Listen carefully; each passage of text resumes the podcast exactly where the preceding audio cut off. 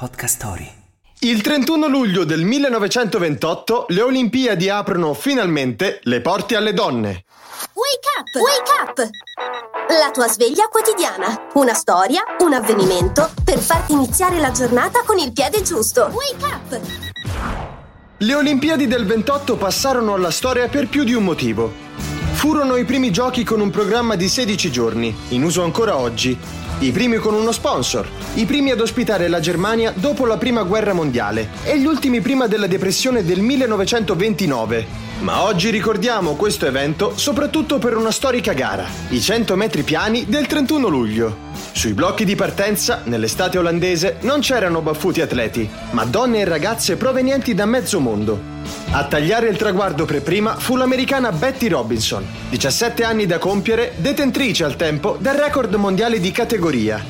Iniziava un'era. L'Olimpiade era anche donna.